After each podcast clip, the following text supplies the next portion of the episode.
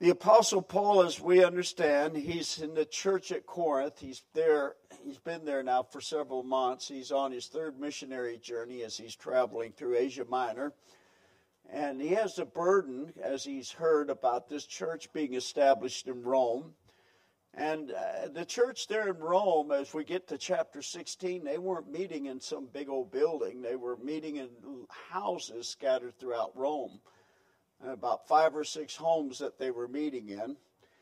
And uh, so he was writing to the church uh, and uh, instructing them. He wanted to instruct them in three different areas, uh, in doctrinal areas. Doctrine is very important. And so he wanted to instruct them. It was mostly made up of Gentiles, by the way. And he wanted them to understand what the problems that they were hearing and what was going on with the division among the Jews and the problems that Judaism was, was bringing to many of the Christians. He wanted them to understand that the church is founded upon Judaism and that he didn't want them to have an attitude toward the Jews because the Jews is the one that God used to give them their Bible. And uh, and so here's a segment of the book of Romans where uh, he writes to them concerning the Jews, concerning Israel, and uh, concerning how that God has loved and he will continue to love Israel, even though uh, right now they're not a part or not being uh, used in building up the church because uh, they have been cut off. There are some Jews saved, and he instructs them to go to the Jews first and then go to the Gentiles. But he also wants to remind them that in uh, God's uh, final program, that he's going to bring Israel back into his program, and God is going to fulfill his promise and his covenant with Israel and open their eyes, and there'll be a great conversion. And then he concludes with some, some practical instructions but the doctrinal instructions that he gives to the church at Rome is outstanding. It's overwhelming. It's greater than any of the other epistles as he gets into all the areas dealing with our salvation and dealing with the justification, the redemption, the atonement, uh, the sanctification, the glorification, all of these things that are so important and uh, we'll get into those. Uh, it's only through the Apostle Paul that he gets into the various views of redemption, how that we were redeemed out of the marketplace, how we were sold into slavery through sin, and how Jesus Christ came in and, and bought us out of that. Uh, and he uses different uh, Greek words. The Greek language is amazing Greek language as he uses uh, exagorazo and, and agorazo and lutroo, talking about how we were loose from sin and from the chains of bondage through sin, how that Jesus Christ went into the slave market of sin and purchased us out of the slave market of sin. Gets into the really depth uh, understanding of what true redemption is and how we've been set free and how that freedom was was with a price. The word redemption means that, that someone had to make a payment to get us out of that sin. God can't just arbitrarily turn us loose from sin and, uh, and turn us loose from uh, the bondage of sin, the condemnation of sin. Uh, a price has to be paid, and the price was paid, and it was paid in full. And it wasn't uh, through us, and it's not through the church, but it's through Christ and through uh, that redemption, we now have justification. And because we are justified, uh, we have been set apart unto God. That's our sanctification. And then he assures us that one day uh, we are going to experience the glorification of our sanctification as we enter into his presence. And he promises future glorification as far as our bodies are concerned as well. All of these things are arguments and explanations that he gets into. And so it's a very interesting study. He talks about the depravity of sin and how man has, and we'll see that as we get deeper into this chapter, how man uh, just continues uh, as as uh, uh, God, in His patience and in His mercy, continues uh, to allow us to linger in this world a little longer, and that's only by the grace of God. Just think if Jesus Christ was to come 50 years ago, uh, many of us uh, would not, well, I think, I, well, when did I get saved? Have I been saved? Yeah, I've been saved for 55 years now. Well, most of you, you know, out of God's grace, would not make it into heaven. And so it's by the mercy and, and the grace of God uh, that uh, God is patient. I remember hearing the story of Ingersoll. He was a famous uh, atheist that stood before a large congregation of people and defied God to kill him in five minutes' time. And the congregation watched, and he said, All right, all right, God, here, strike me down dead. I dare you. Strike me down dead. Strike me down. Stop my heart right in five minutes. I dare you. If you really exist, then strike me down within five minutes. And there were people in the audience and they were gasping for air. One lady, uh, when it came to the fourth minute, she even fainted. And so after the five minutes was passed, well, he was still alive, and he said, Well, see, God doesn't exist. I challenged him to strike me down dead. A later, a famous preacher said, What a fool to think that God's patience is limited to five minutes. God is long suffering. And uh, what a fool to think that he could even challenge God with something like that. But I like the thought that he said, What a fool to think that God's patience is limited to five minutes. God is very patient with us, God is long suffering, and God is very patient with Israel, and He is very long suffering. And we look over there today and we see all the unbelief and atheism and ungodliness and how the GO, GPTQ movement has is, is, has, if one of the largest movements. They have the largest gay pride parade of any place in the world right there in Israel, in Tel Aviv, and they also have it in Jerusalem. And many of these are Jewish people, and they march down the road, and they got these Orthodox Jews standing out there, and they just simply chant, We're in your face, we're here to stay. But they won't be there very long the King of Kings is coming and he's going to set everything in order. Uh, righteousness will reign when the Lord Jesus Christ comes. And Paul gets into that righteousness. And so here we find, as we looked last week, we saw Paul's salutation in verses 1 through 7, how the Apostle Paul gave to us the understanding of his calling that God has called him he wanted us to understand that his name is Paul. That was the Latin name. That was the name that he received as a Roman citizen. His Jewish name was Saul, but Saul means big man. He didn't like being called a big man any longer. He wanted to be called the little man. And so he chose to use his Latin name. He called himself a servant, and what an honor it is to be a servant of the Lord. He also wanted to assure us that he is an apostle and he gives us all the credentials of an apostle. We looked at his at all of this and his relationship uh, that uh, he has with the Lord, the line of promises that God has given, and how he assures us that he is writing to assure us that the Davidic covenant is going to be fulfilled, that Jesus Christ has universal lordship all of these we talked about in the introduction last week. Tonight we want to get into Paul's desire and his plans to visit the church at Rome. As we've already said to you, the church at Rome was a church that was a very eclectic type of church made up of all kinds of Gentiles from all the various parts of uh, the city of Rome. Rome was a very large city, and uh, the church was scattered throughout Rome. And uh, they were meeting in houses and and so paul wrote this letter. When we get to chapter 16 you'll see the various places that the letter is going to.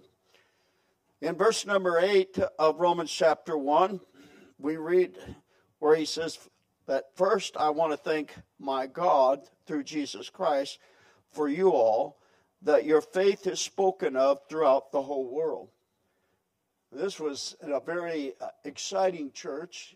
It was a very strong church. It was a fairly large church, but it was a church that was spread throughout the, the, the city of Rome. And they were meeting in various places. They were in one big, huge congregation. Because of their location, they had great opportunity. Uh, Rome was the focal center of the world, and there were people that visited from all over the world. And uh, they had great opportunity to be a witness. What an opportunity we have here in Southern California. We have just about every nation represented here in the state of California. In Southern California, uh, you have small, large communities of uh, just about every nation. Uh, and so, what the mission field is right here in Southern California. And many of those people go back to their native land. And what an opportunity to get the gospel out. Well, the same thing was going on there in Rome. We also find that Rome, Paul was thankful for uh, the, the faithfulness of the church.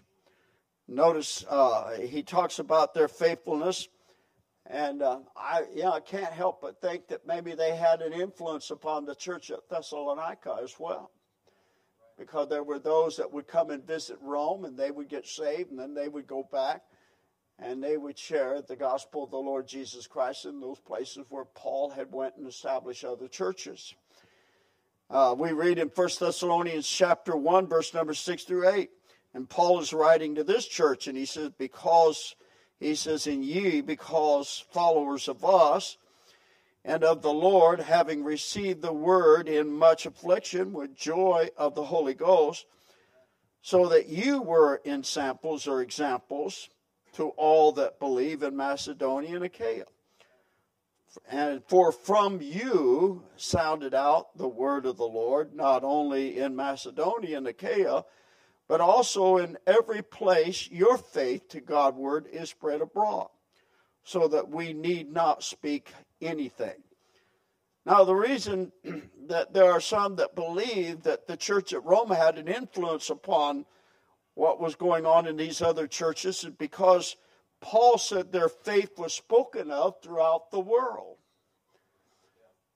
And so there were others that were spreading about, going to Rome, visiting Rome, trusting Christ, taking the gospel, going to these various cities where Paul was ministering, establishing churches, and uh, they were sharing their faith.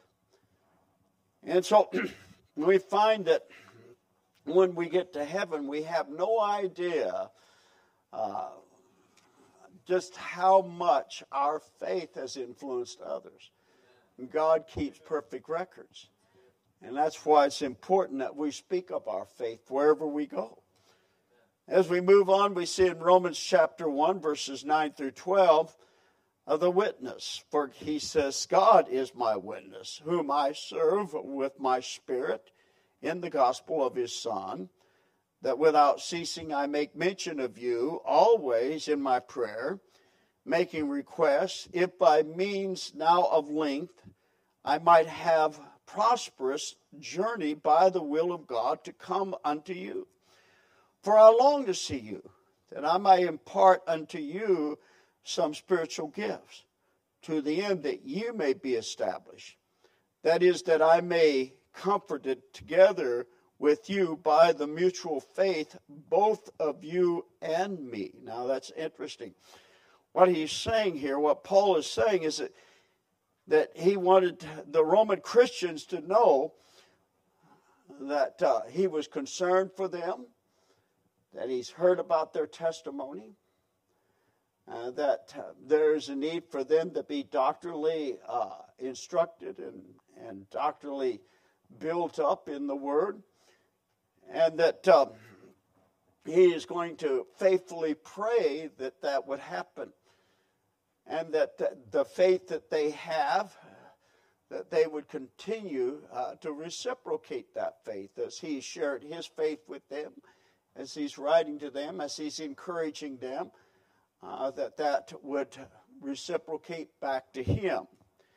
So he makes it very clear here as he, he speaks, first of all, concerning his care for them and his prayers for them. That he was praying for some people that he only heard about, souls that uh, their testimony has been uh, spread throughout the entire world. Have you heard what's going on in Rome? Have you heard the number of people that are getting saved there? How they're receiving Christ and how they're proclaiming the gospel and exciting things that God is doing. And so Paul is praying for these people. He's praying that God will continue to use them, that God will keep them strong in faith and strong in doctrine. He's writing that his letter will be received and that they will grow by the letter because what he is writing to them is not just a letter, but it's a message from God. That God's hand is upon him, that he has the seal of an apostle, and that what he is writing is from the Lord himself as he was instructed by the Lord Jesus Christ in the backside of the desert for more than three years, just as the disciples were dis- discipled by Jesus for three years, and how now they are writing and how they're spreading forth the gospel, and they write by divine inspiration as the Holy Spirit uses them to pen the very words of God. So God is doing the same for him or with him uh, to them and to these other churches. Also instructing them that what he writes into them that they share with others. And they were very faithful to do that, and they were very faithful to keep these letters, and very faithful to take those letters and, and share them uh, and the mutual faith that they had, so that it reciprocated back to us to where we have those letters with us today. And how exciting is that? That they were that faithful. And so it was important that they be prayed for because he realized what God was doing in establishing his word and using them to prolificate that word. And so we have responsibility because we're doing the same today. We have missionaries on the field. How often do we pray for our missionaries? How often do we pray for those that we know nothing about?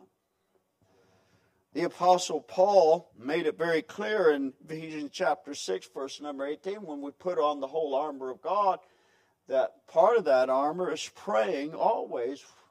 Notice he says in verse number 18, always with all prayers and supplications in the Spirit, watching thereunto with all perseverance and supplication for all saints. That right there's within a message because we need to be praying with prayers that persevere, uh, praying earnestly, praying in supplication. Uh, supplication just simply means that we are on our knees praying sincerely and our hearts are concerned and burdened as we pray for these people that we've never met that the souls would be reached through them, that they would remain strong in the gospel, the message of God's word that would be carried out to the saints throughout their region, that they would stand strong against the adversaries that want to break them down, uh, that they would not allow the infiltration of the corrupt doctrines that are out there uh, to any way deceive them or convolute the Word of God and the message that they're preaching. And so, watching thereunto with all perseverance. And we find that when they prayed, they Paul prayed, he prayed with confidence. He prayed for God's will to be done in their life. We're reminded of what is said by the Apostle John in 1 John chapter 5 and verse number 14. This is the confidence that we have in him that if we ask anything according to his will, he heareth us. Well, we know it's God's will that they remain strong in the faith. We know that it's God's will that their love would grow, that they would share Christ with each other, that they would love their neighbor. I think of this little Sunday school boy raised his hand when the teacher said, Love thy neighbor. And he raised his hand. He says, Yes. What's your question? He says, Love my neighbor. Does that mean the neighbor on both sides?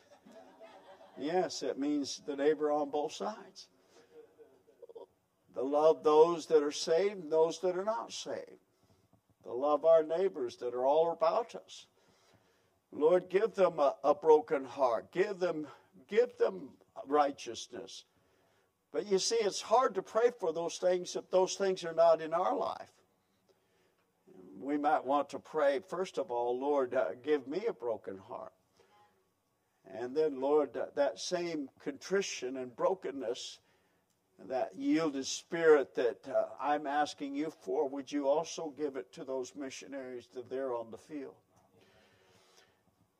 And then we move on and we see that Paul's reason for wanting to visit the church at Rome. Kind of interesting. We see that he wanted to impart to them spiritual gifts. When later he wrote, as we get into chapter 12, as he continues writing, we find out what those spiritual gifts are. For he wrote in chapter 12, For I say that through the grace given unto me, to every man that is among you, not to think of himself more highly than he ought to think, but to think soberly according as God hath dealt to every man the measure of faith, as we have many, many members in one body. And so, Lord, those that have the gift of prophesy, I pray that they will prophesy. Those that have the gift of teaching, I pray that they will teach. Those that have the gift of mercy, I pray that they will show mercy. And so he was praying, but he was also wanting to instruct them in those gifts. That they would seek after the gift that God has given them because God has measured the measure of faith unto us according as he wills. And every one of us have a certain degree of God's measure of faith that He's given unto us, and it's been given unto us liberally. And uh, we all have a special gift that God has given to us. One may have the gift of mercy, one may have the gift of leadership and government, another one may have the gift of instruction and preaching. But we all have gifts. And we are to exercise those gifts. And he wanted to instruct them in those gifts. And some have several gifts. But he made it very clear. Notice again, he says that we're not to be exalting ourselves because, hey, God gave me the gift of prophesy, and He only gave you the gift of mercy. well, the one with mercy is the one that probably brings greater grace into the church. But we're not to think that we are any better than the other person. But we are to work together as one body, serving in that church the measure of faith that God has dealt out in that church through the individuals that make up that one body because we're all working together. The eye does not brag to the nose that I can see and you can't. But the nose will say, well, so what? I can smell and you can't. but uh, we're all working together as one body. And they would understand those gifts. And notice he says the mutual faith. Interestingly, here, he says that I may be confronted together with you by the mutual faith, both of you and me. In other words, as my faith goes out to you, may your faith come back to me. May we see our faith reciprocating. May we see our faith going out and others growing in that faith and their faith reciprocating back to us. Paul was declaring to the believers that that we have something to give each other. As we have received from the Lord, as we have received from these apostles, as we have received from God's Word, as we have received through the preaching of God's Word, as we have received through the anointing of God's Spirit and the prompting of God's Spirit, by those things that God has instructed us, we are to use those things to help others. We find in 1 Thessalonians chapter 5, verse number 11, such as encouraging and comfort, comforting one another. He says, Wherefore comfort yourselves together and edify one another, even as also ye do.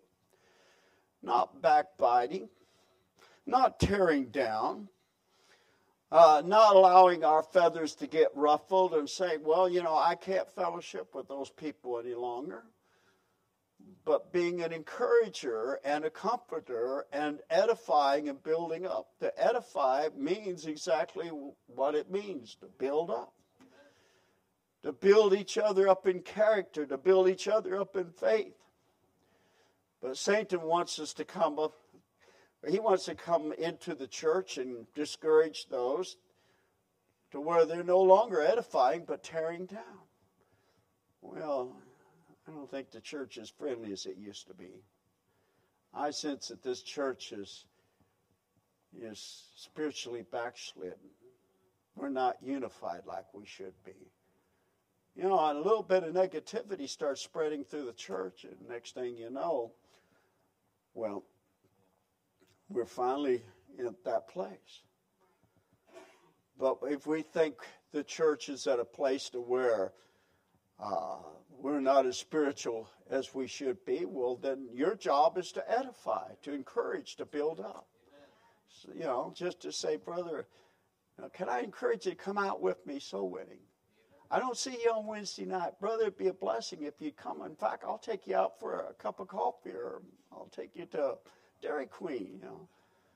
You know, but just encourage, but not in a way to where they're being reproved and rebuked, but to build them up.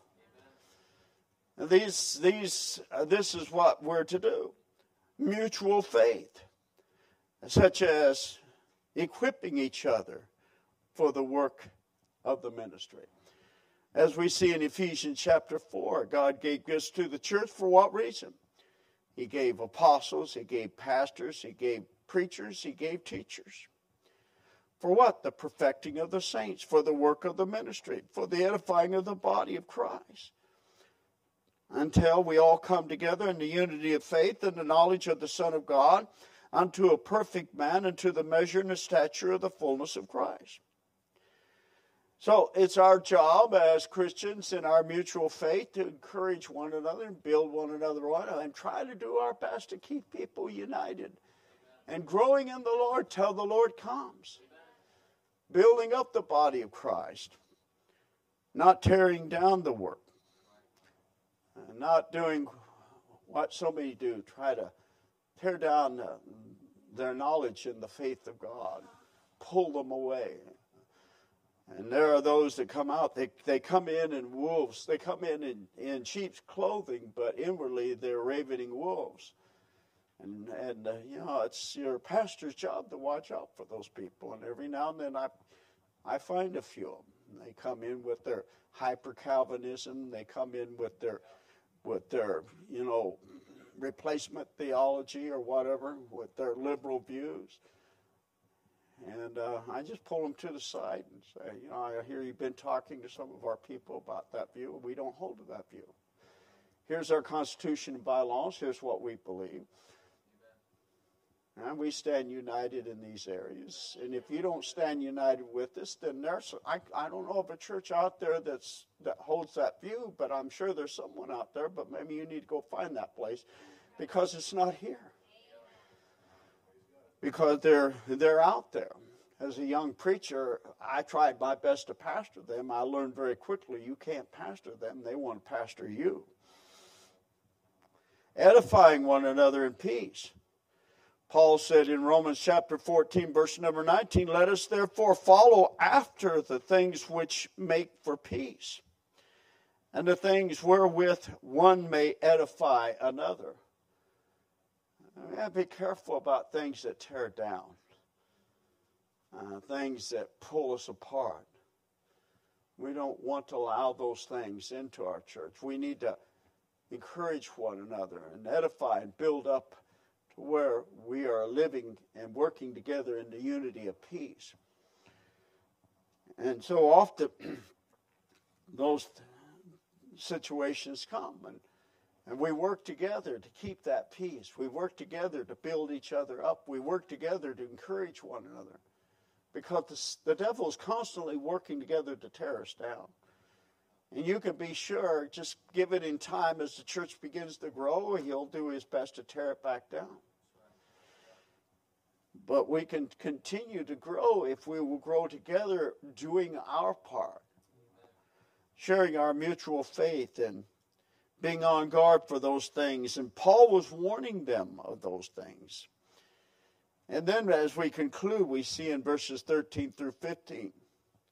He says, Now I would not have you ignorant, brethren, that oftentimes I purposed to come unto you, but was let hitherto, that I might have some fruit among you also, even as among other Gentiles. I'm a debtor. I'm a debtor both to the Greeks and to the barbarians, both to the wise and to the unwise. So, as much as in me, I am ready to preach the gospel to you that are at Rome also. See, Paul purposed. We can purpose to do many things, but sometimes there's outside hindrances that keep us from doing what we purpose to do. But Paul didn't allow those outside hindrances to stop him. Know, he was delayed at times, but he didn't allow. Eventually, Paul did get to Rome. but boy, what a what a delay and what a hardship. There was shipwrecks, there was all kinds of peril, there was naked, nakedness, there were beatings, there was starvation, there was imprisonment. But eventually he got to Rome, but he got there in bonds. and the church came and visited him while he was there in you know, in the gallows and the guillotines down there in, in those places that you can visit if you forget to visit Rome, where Paul got to stay.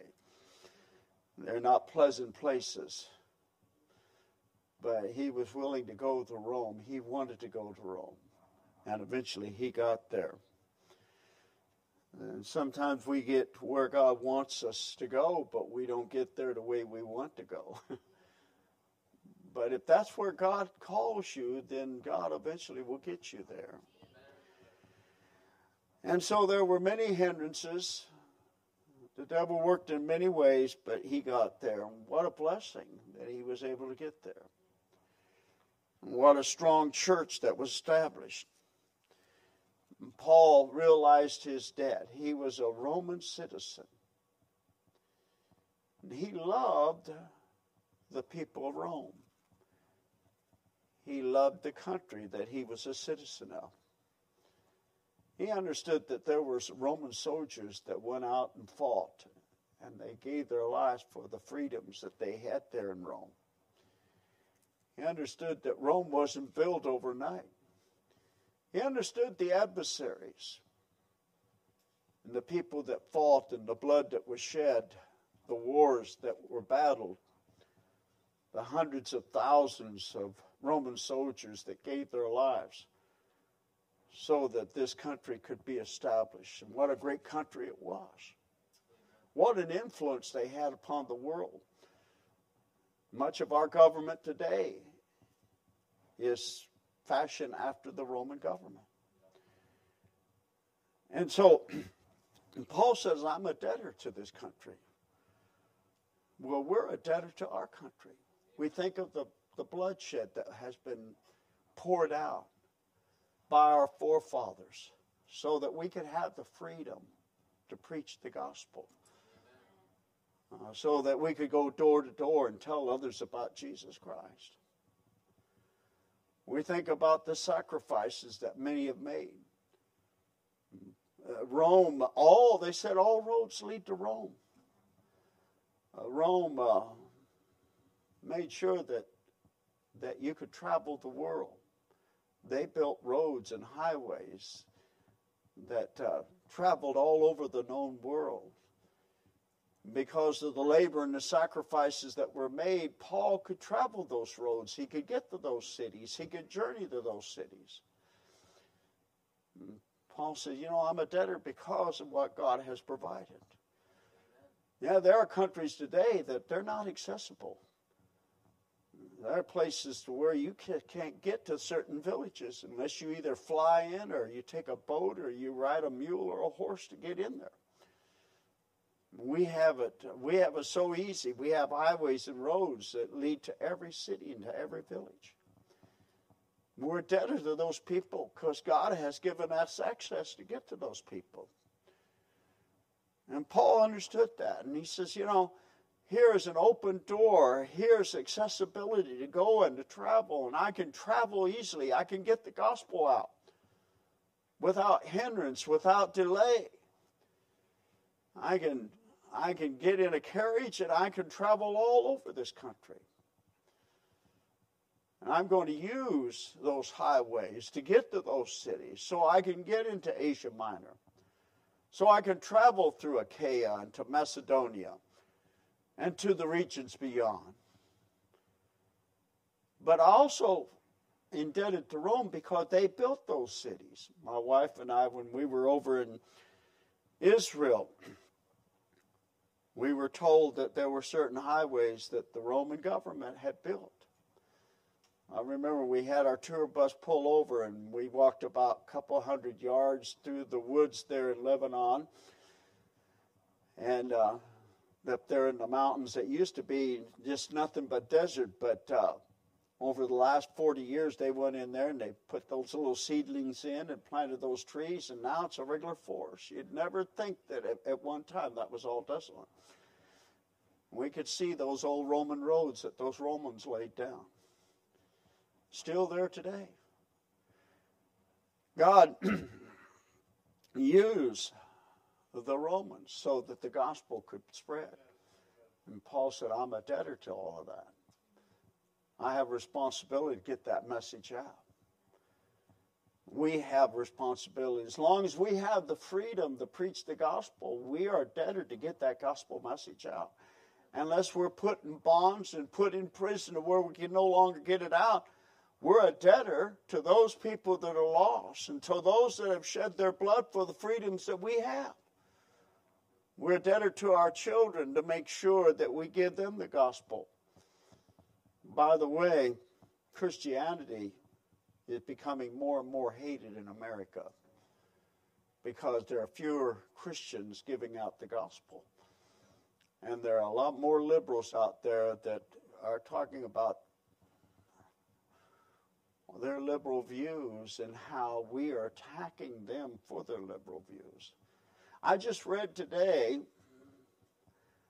that they're saying that the far right within the GOP, which are made up largely of Christians, are greater terrorists than the Democratic people who burn down buildings and who went out and protest and set fire to cities and and spit in the faces of police officers and and shot and killed people uh, that were much more dangerous than they are because we're ripping away the core of freedom in America by taking away the rights of women to do with whatever they want to do with their bodies.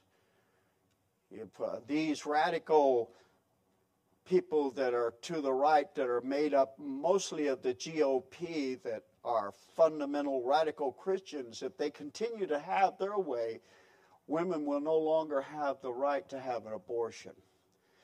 Gays and lesbians will no longer have the right to lobby in our public schools and teach their agenda. That if we allow these radical Christians to have their rights, then America will no longer have the freedom to do what they want to do because we're going to push our values off on them. That's the way they look at Christianity today. And they're coming after you unless we outnumber them. And there was a time where we did outnumber them. But now they're outnumbering us, and their voice is much louder than our voice because our voice is so weak. Well, we are debtors to them to the enemies of the faith to take the gospel to them as well. Yesterday we were outdoor knocking, and I was. I asked Renee Jr. if he wanted to go with me, but I don't know if he heard me or what. So I ended up going by myself. Half the doors uh, that uh, I knocked on where they answered the door were gay men. I had at least four doors where they opened the door and they were very cordial, and I was cordial and invited them to come and visit our church and share the gospel with them. But they didn't want to hear. and they just said no thank you and shut the door. But they're taking over 80, 80%. Palm Springs now is 80% gay. 80%. Cathedral City, 40% and growing. Uh, eventually, they're, they're moving in all over. And eventually, they're going to have a much louder voice than we do.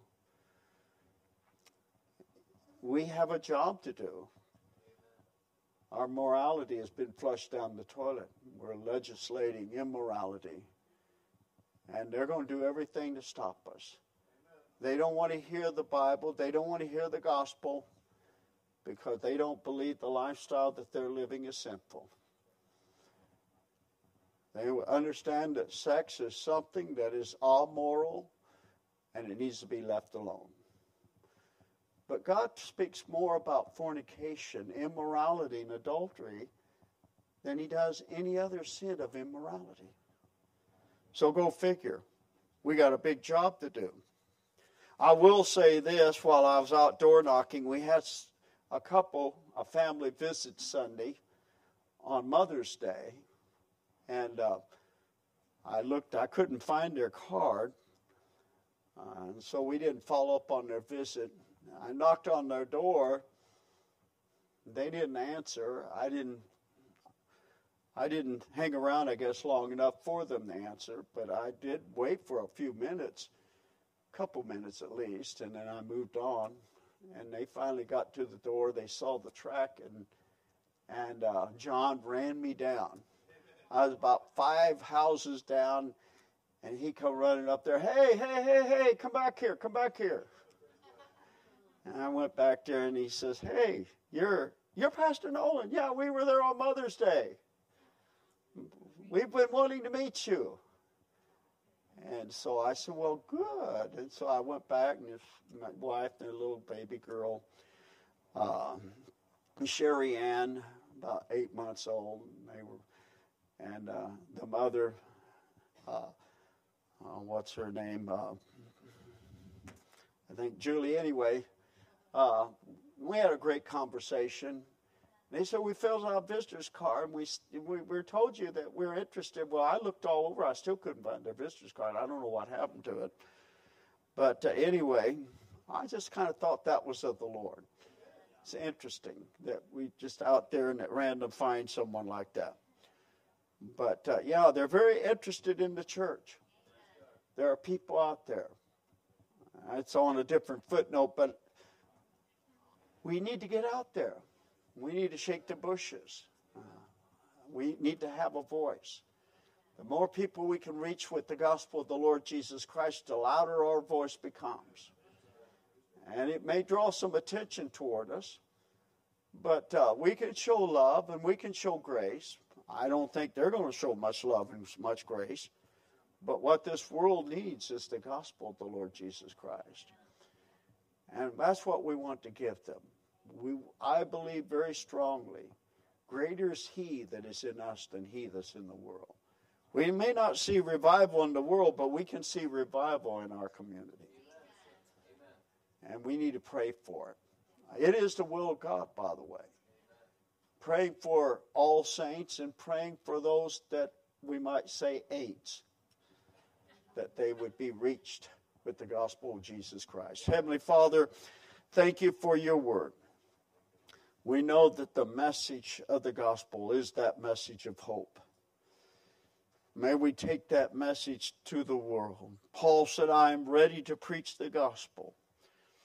May we be ready to preach the gospel here in Cathedral City. May we be ready to go out into our neighborhood and into our sphere of influence and share Jesus Christ with those that we come into contact. For we ask it in Jesus' name, and all of God's people say it.